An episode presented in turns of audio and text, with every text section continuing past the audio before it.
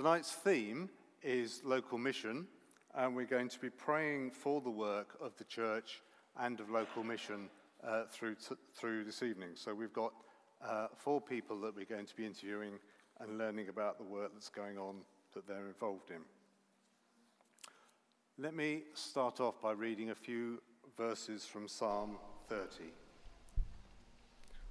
I will exalt you, Lord, for you lifted me out of the depths and did not let my enemies gloat over me. Lord my God, I called you for help, and you healed me. You, Lord, brought me up from the realm of the dead, and you spared me from going down into the pit. Sing praise the Lord, you faithful people. Praise his holy name. So let's just commit this evening to the Lord. Thank you, Lord, for this opportunity for us to meet together and to meet with you.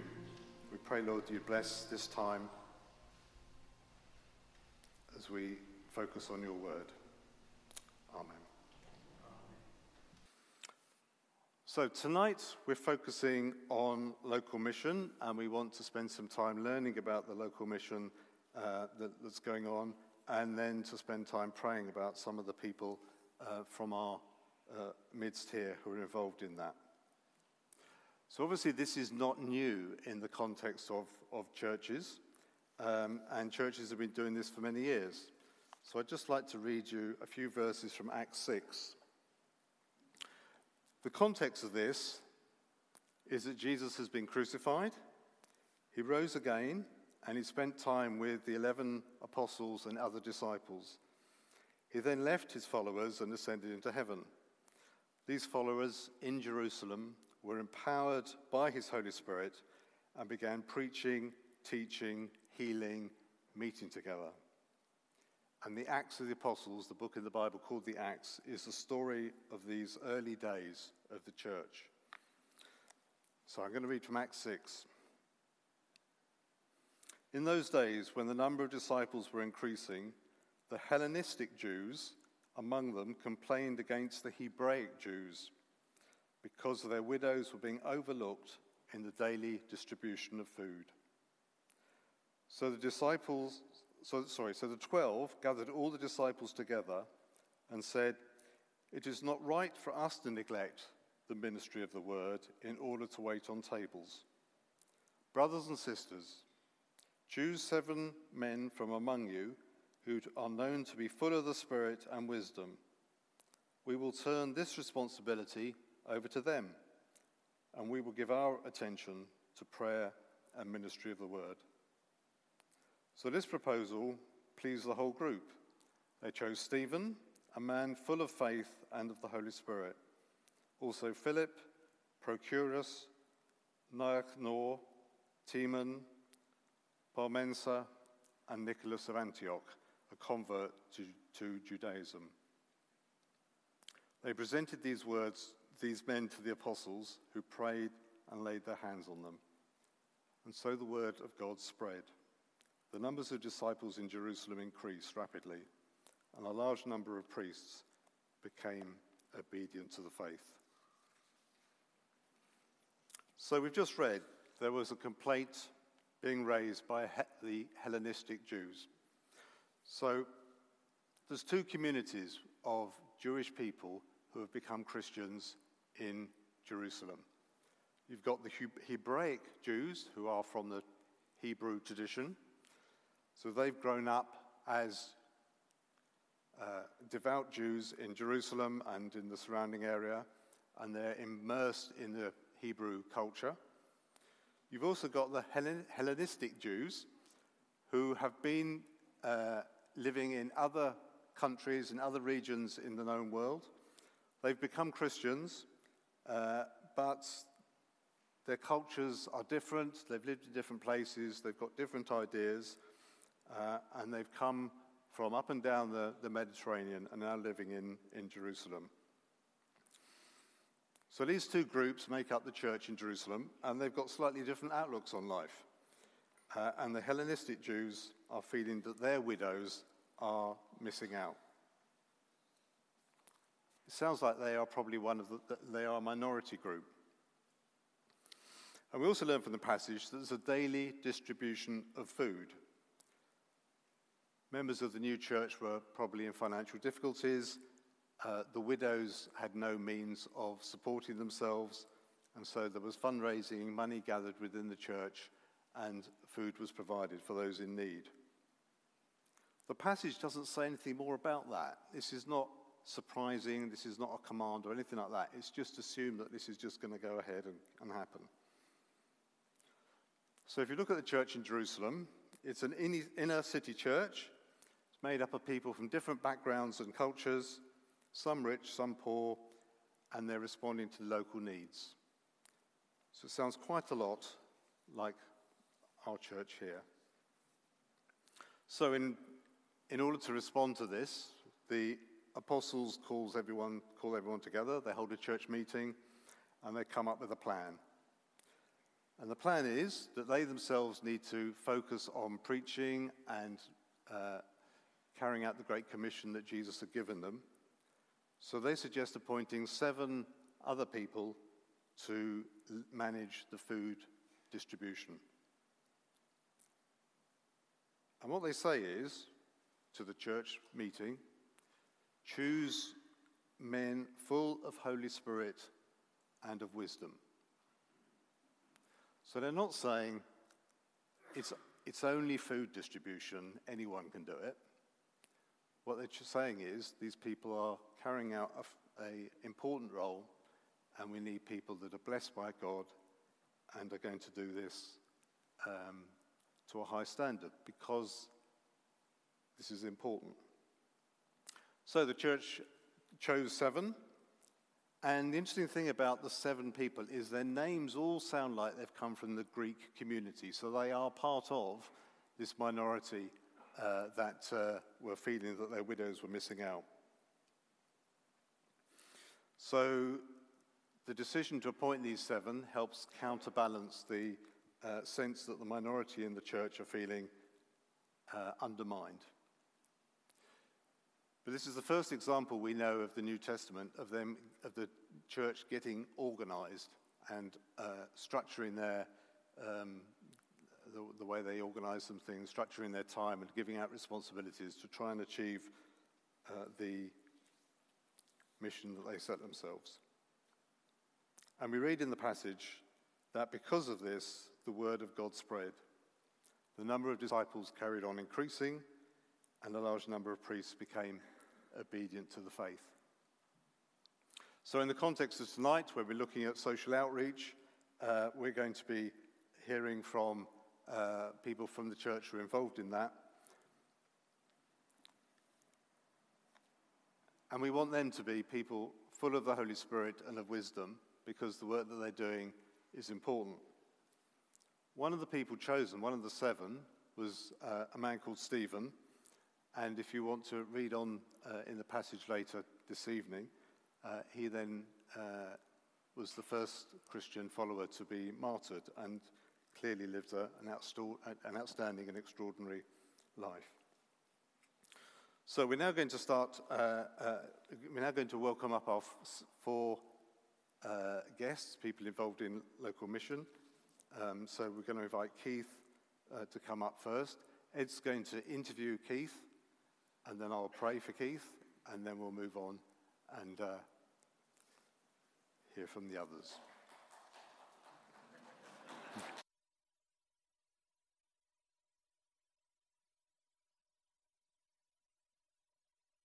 Can clap Trevor. Um, because this is good news for the church. Sharing these sorts of stories, this is good news because all of this is the gospel being spread in our community. So it kind of fuels our faith when we talk about these things. Keith is a member of an organization called Love Southampton, as, well as many other initiatives. Can you introduce yourself, Keith, to us? Yes, hi. Um, I think most of you know me as the sort of northern lad that sits the front because I'm partly blind and sings quite loudly.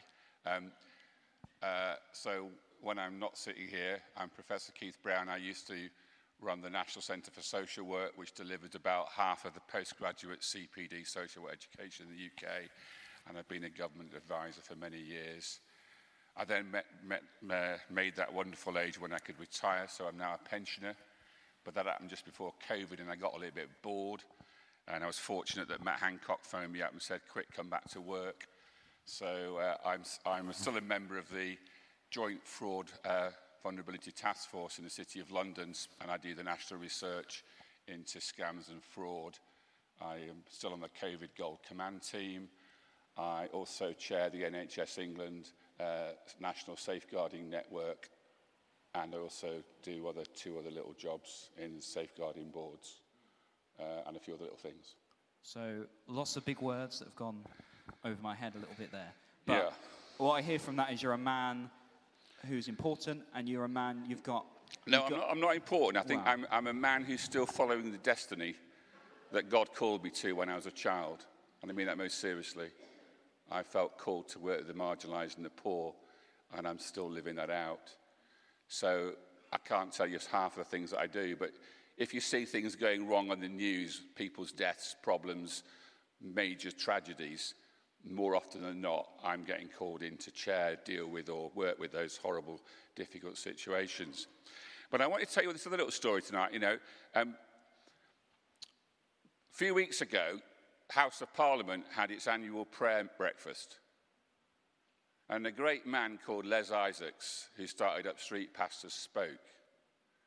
And if you've heard the story yet, and he spoke about integrity and authenticity in leadership. And within 24 hours, Sajid Javid had decided he needed to retire, resign, not retire, resign from the government because of integrity and authenticity. And it caused the collapse of the government. And this time next week, I'm speaking at the Labour Party conference and speaking at their prayer breakfast. And I'm going to be talking to them about working with the marginalised and the seldom heard voices and launching my new all party parliamentary report. Now, I ain't Les Isaacs, so it won't have the same impact. But I've got the same God behind me. Our God is a great big God and he holds us in his hands, does he not?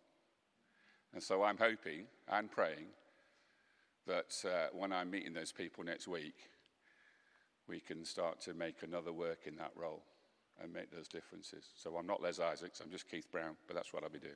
Well, if we narrow down what you do slightly, because there's lots there, but you're also involved in an initiative in Southampton called Love Southampton. Yeah. Could you tell us a little bit about the work there?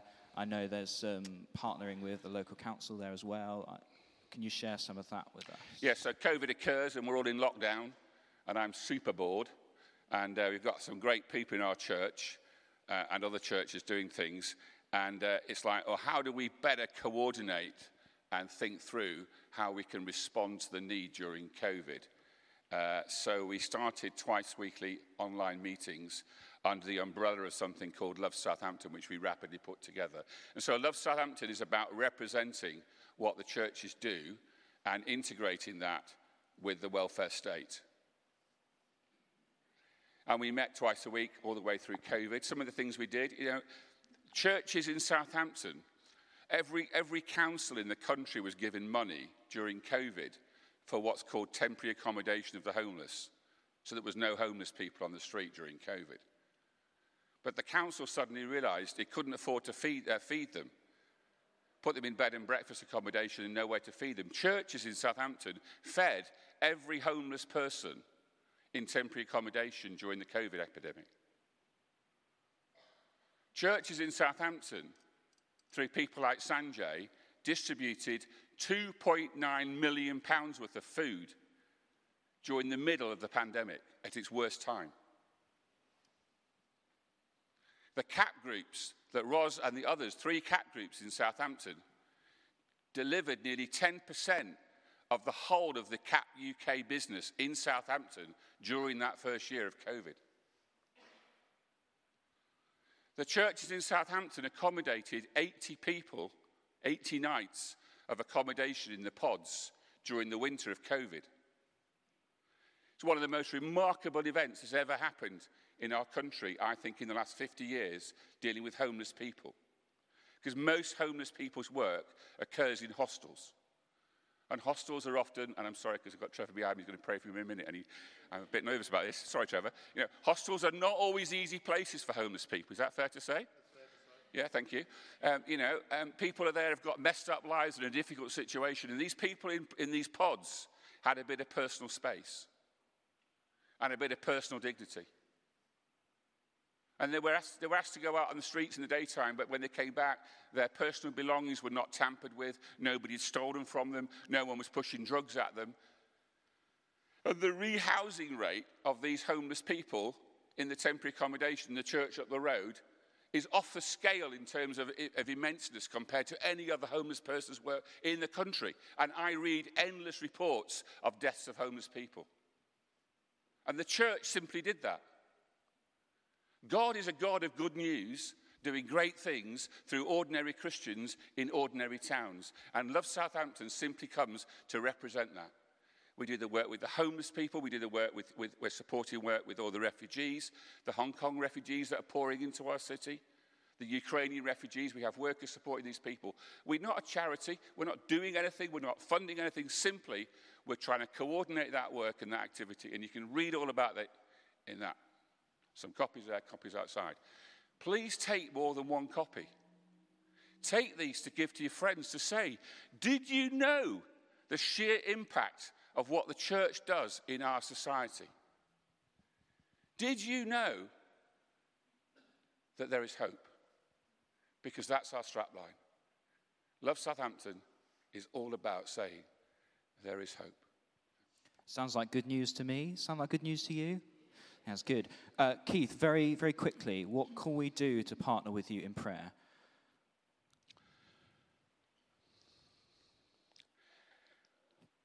One of our real needs at the moment, and we're getting people together, is to find people who are prepare, able to help us write up what I call the impact of what we're doing. Christians are often really good activists. We like to do things. But then we like to go on and do more good things and then more good things. And we never write up the impact of what we've just done. Does that make sense? And then we can't tell the impact of our story and we can't change the government and we can't change policies. So Sanjay and I and Ash and a few others, we we've got a major task in the next few months, I think, to write about food and food distribution and the economics of food and food distribution. Yeah? i.e., should we be buying food to distribute food, or should we be going out to stop food being put in landfill to give out food? All that sort of stuff. That's a pretty Herculean task, and we've got to the end of January to get that all written up and turned into an all party parliamentary report, and that's a bit of a task. So pray for that, please. I'm not sure. Well, it'll get done at, but it'll get done by the skin of my teeth. Yeah, well, that's good. We're going to have a chance at the end of the service to pray for all of the things that um, our interviewees have shared. But for now, Trevor's just going to come and pray for the work of Love, House, Love Southampton.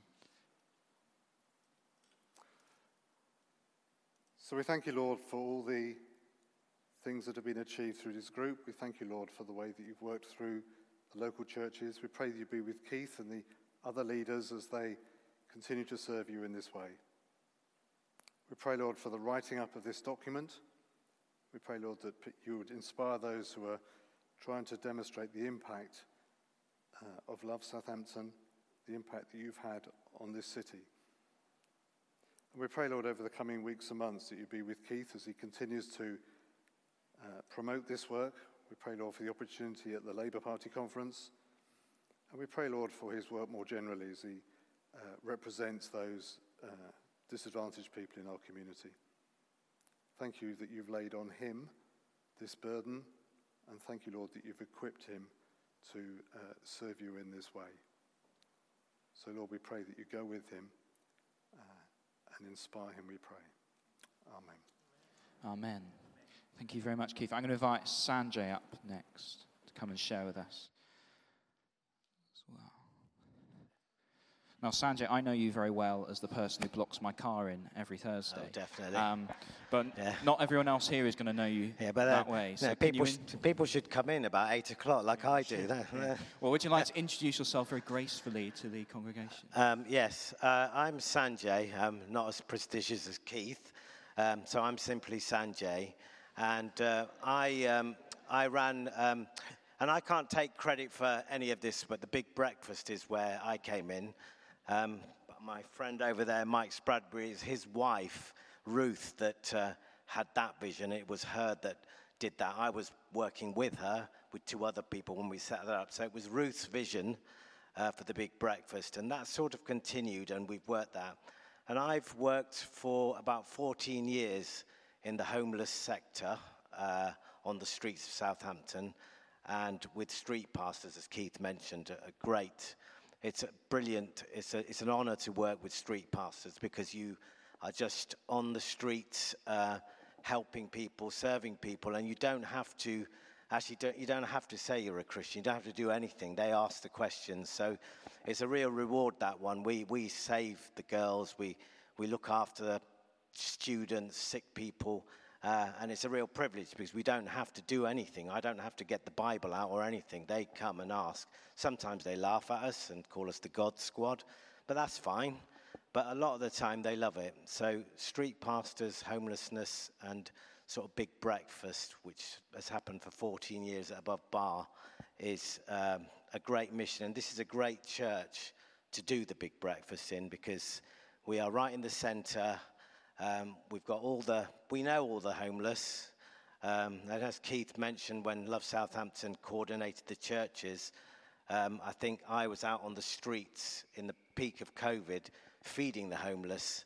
And that's when the council came, and I think, and I think as Keith mentioned, Paul Woodman from Love Southampton, the council, they all kind of put together this plan, and that was put into action, and it really took all the homeless off. So I think what Keith's saying is correct in that um, we these stories aren't told efficiently and effectively, but there's a, there's massive work going on in the city that no one knows about, um, and hopefully at the end of January, when this uh, PhD thesis is written, uh, um, we'll have something to talk about. But so Big Breakfast is where I started. Can you can you share with us some of the uh, the interactions that you have with people at Big Breakfast, some of the stories. Yeah, so so Big Breakfast is great because we get we get up, we serve breakfast. So there's about there must be well, COVID knocked it out, but we used to have about 25 volunteers at Big Breakfast, and it was probably one of the bigger uh, missionary works in in our own church. It probably we used to have up to about 100 people every Thursday and they'd come up. Um, it was a warm place to be. They got fed, um, and we served. Uh, we just served them. They just sat around the table. But these these opportunities don't come up. We we've got this church. We've got this space. We can invite people in. Again, we don't have to preach or do anything, but they see it, and I think um, it said in uh, when we were singing Hosanna that um, you know God loved us so much, but you know we need to love so much back because, as Keith has mentioned, the marginalized kind of get, they get, they're dropped off. We don't see them. We don't see them at the side of the streets. We do, but we're almost blind to it. But if we bring them here and we invite them into our church, they're very, very visible. And, um, you know, we feed them, we look after them, they tell us things, and then we know more about them. We can help them with their mental health issues. We can signpost them there's so much we can do. And some of them come into, you know, for Trevor's Alpha group, or, you know, they start to wonder, they question. And we, and we don't have to do anything, we just have to love and we have to serve. That's all we have to do. We don't have to preach.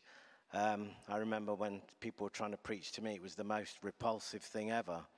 So, you know, if we just, if we just be still and let people come to us and ask the questions, and then, and then you have a great conversation. No. Sounds like good news? Yeah, you're slowly getting it. That's good. It's good. How, how can we pray for you, Sanjay, in the work of the Big Difference, Big Breakfast? So, Big Difference obviously is a spin off from Big Breakfast, but it's, uh, it's massive. So, I think with Big Difference, I think it, we're talking about uh, wisdom. Um, I have a lot of wise people around me, don't I, Ash? but I have a lot of wise people around me who help and steer me. So, I think it's to um, it's basically we need to know what we're going to do and how we're going to do it. Um, there's, there's something massive there, and I think we can feed the city, we can help them, but we don't want to just be doing that willy nilly. We need to kind of do it in a more ordered, structured way. So we, so uh, we're probably working with about 85 communities at the moment, and schools, 10 schools. But I think prayer would be for the volunteers because they are, that's who it goes down to at the end of the day. They're the ones that drive it. We can all have ideas, but if we've got no volunteers, you can't do anything. So prayer for wisdom and prayer for the volunteers who do it. Those sound like good things to pray for. I'm going to invite Ash up, who's going to pray for Sanjay now. Thank you. I was just going to say that that um, passage in Acts 6 for Stephen, with, filled with the Spirit and wisdom, read Sanjay, but as he was horribly martyred a bit later on, I think probably that's not such a good analogy. anyway, Sanjay, let's pray. Father, thank you for Sanjay. Thank you for his heart for the vulnerable and the hungry.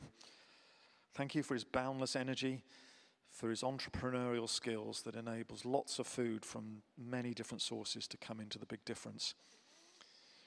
Thank you for his ability to speak to chief executive and the homeless with integrity and authenticity. Lord, please protect Sanjay.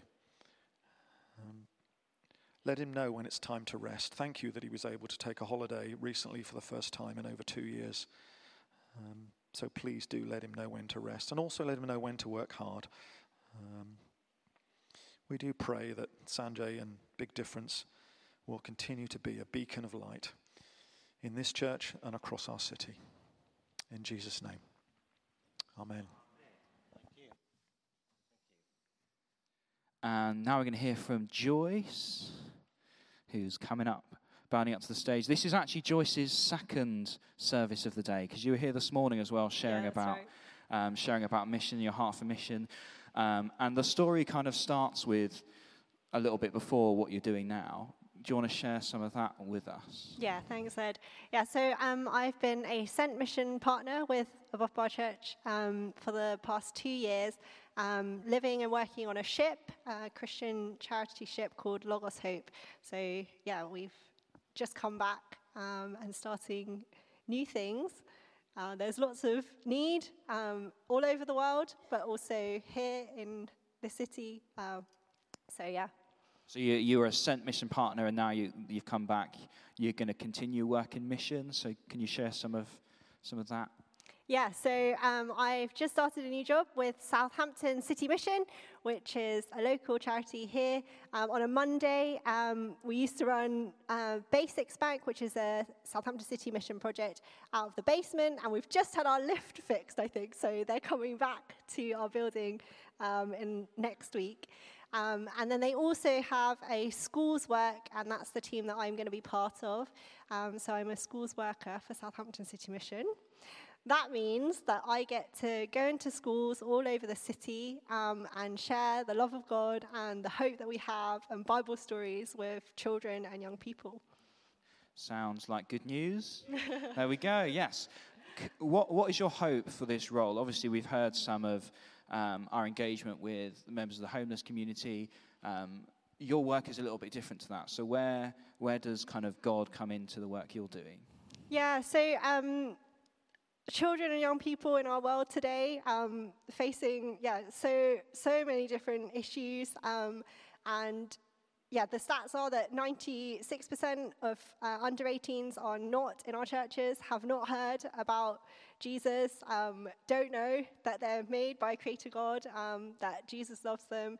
Um, there's yeah so much need i think for community uh, for them to know their worth um, and yeah, we have an opportunity to go where they are, um, the space where they, they spend five days of their week, um, most of their time, and, and be there and um, share with them. We walk alongside schools.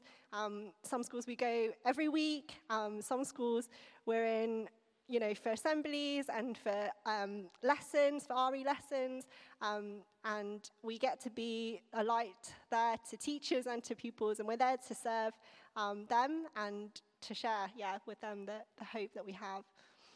And, and how can we pray, Joyce? I know there's this is a big move for you and your husband, who's also involved in local mission here. What can we as a church do to pray for you? Yeah, pray. Um, personally, I guess, um, as I go into different schools around the city, that um, the Holy Spirit already helped me to, to make an impact there, um, that I would be in touch with what God is doing.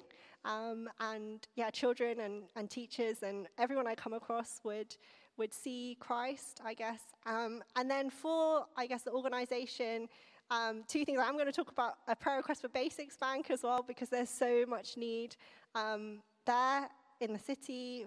They've fed 500 people in a week, and that's like double the numbers that they normally would feed, and there's just so much need. So do pray um, for Basics Bank.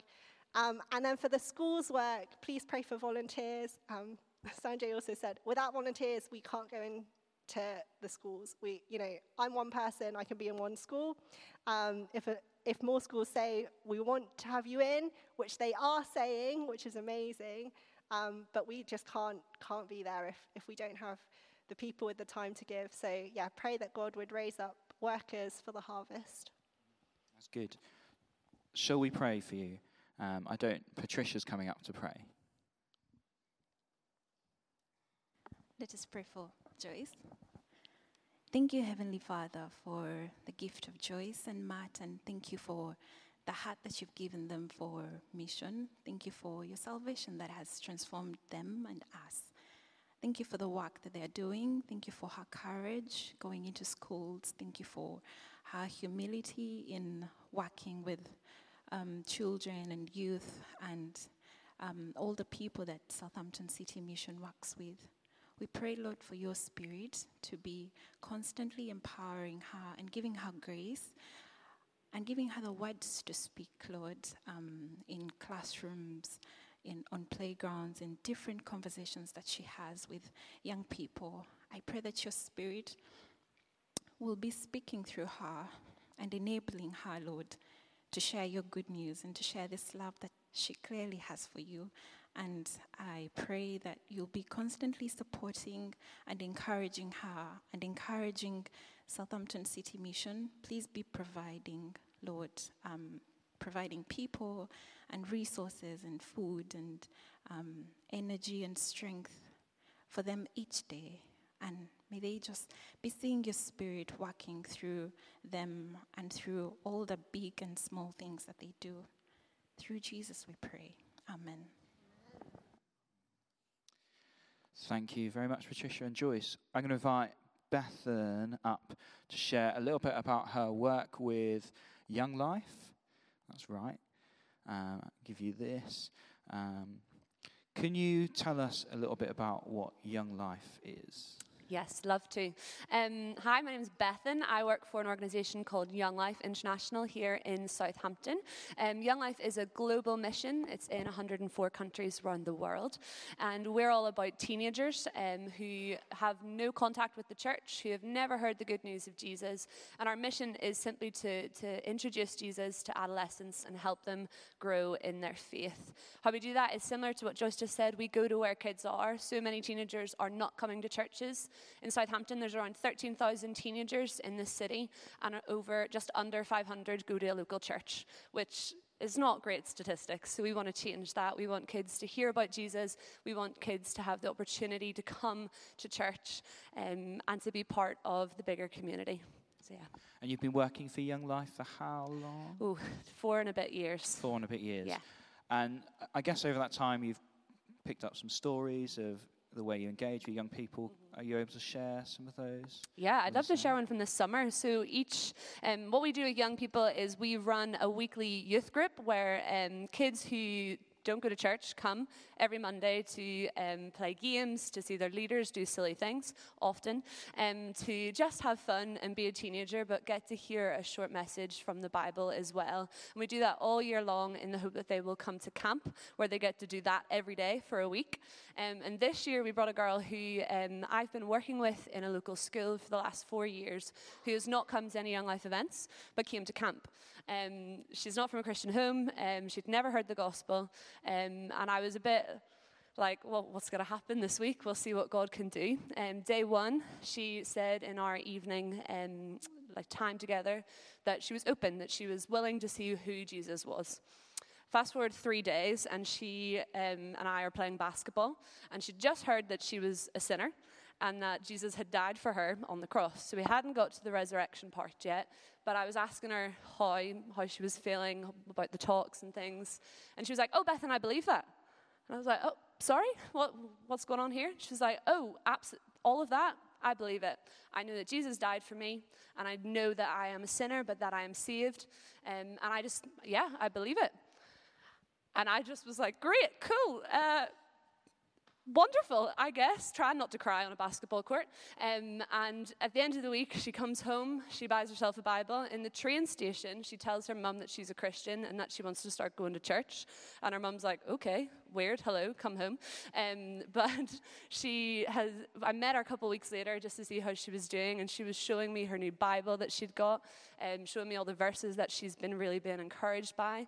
Then on Friday, we met up with more of our friends um, from Young Life, and she was telling me how she'd bought two Bibles because two of her friends didn't know what a Bible was, and she wanted to have that, and she wanted them to have one. So she's given them to them, and she wants them to come to club. Are they allowed to come? I'm like, absolutely. So this girl who had never heard the gospel two months ago is now inviting all of her friends, buying them Bibles and giving them to her because she is so convinced by the love of God. Um, and that's just one story of one of the young people that I get to hang out with. But I've just been so encouraged that God is changing young people's lives um, and is raising up, like we've just sung, a new generation of leaders who are going to go and make even more um, disciples in this city. Sounds like good news. there, yeah, well, now we're really getting somewhere. How can we pray for the work of Young Life? Yeah, um, you can pray for more volunteers as well. Um, the more volunteers we have, the more kids that we can reach. Um, so, more volunteers and um, more partners in our ministry. We are a charity organisation um, that is based on uh, just the very generous donations of many people in this city and churches in this city, and we need more um, to continue the work that we're doing. Um, so pray for more, more volunteers, more donors, so that we can continue the work. Sounds good. Uh, Nick's going to come up and pray for you, Bethan. Wow, that's exciting to hear, isn't it? Let's pray. Father God, we want to praise you and thank you so much for, for these exciting stories uh, that Bethan's just shared. I'm sure just a small amount with us this evening. Thank you for Bethan. Thank you that you love her. Thank you that you've called her to this, this ministry. And Father, we want to pray uh, for more conversations, more openness. Thank you for these great conversations that have happened this summer at, at camp. Thank you for the idea of, of this ministry, of having fun together, of, of having a, a message from your word. And Father God, we want to praise you for, for this girl that we've just heard about on the basketball court that, that heard the message and responded. Thank you for the new life there. Thank you for her, her, her early faith, her new faith, and the fact that she's she's sharing that faith and buying Bibles. Lord, we pray for, for more of that, for more, more people to come to know the Lord Jesus. Lord, we want to pray for Young Life. We want to pray as an organi- organization that they would get more volunteers, more partners, more funding. And Bethan I was just led to this verse to pray over you. Um, Romans 8 11 says, The Spirit of God who raised Jesus from the dead lives in you. And just as God raised Jesus Christ from the dead, he will give life to your mortal bodies by this same Spirit living within you. Father God, those, song, those lyrics we sang earlier, I see a generation rising up to take their place. Lord, we want to pray this, we want to pray this over the teenage generation in our city, in our country. Father God, come and work and work powerfully by your Holy Spirit. We pray in Jesus' name. Amen.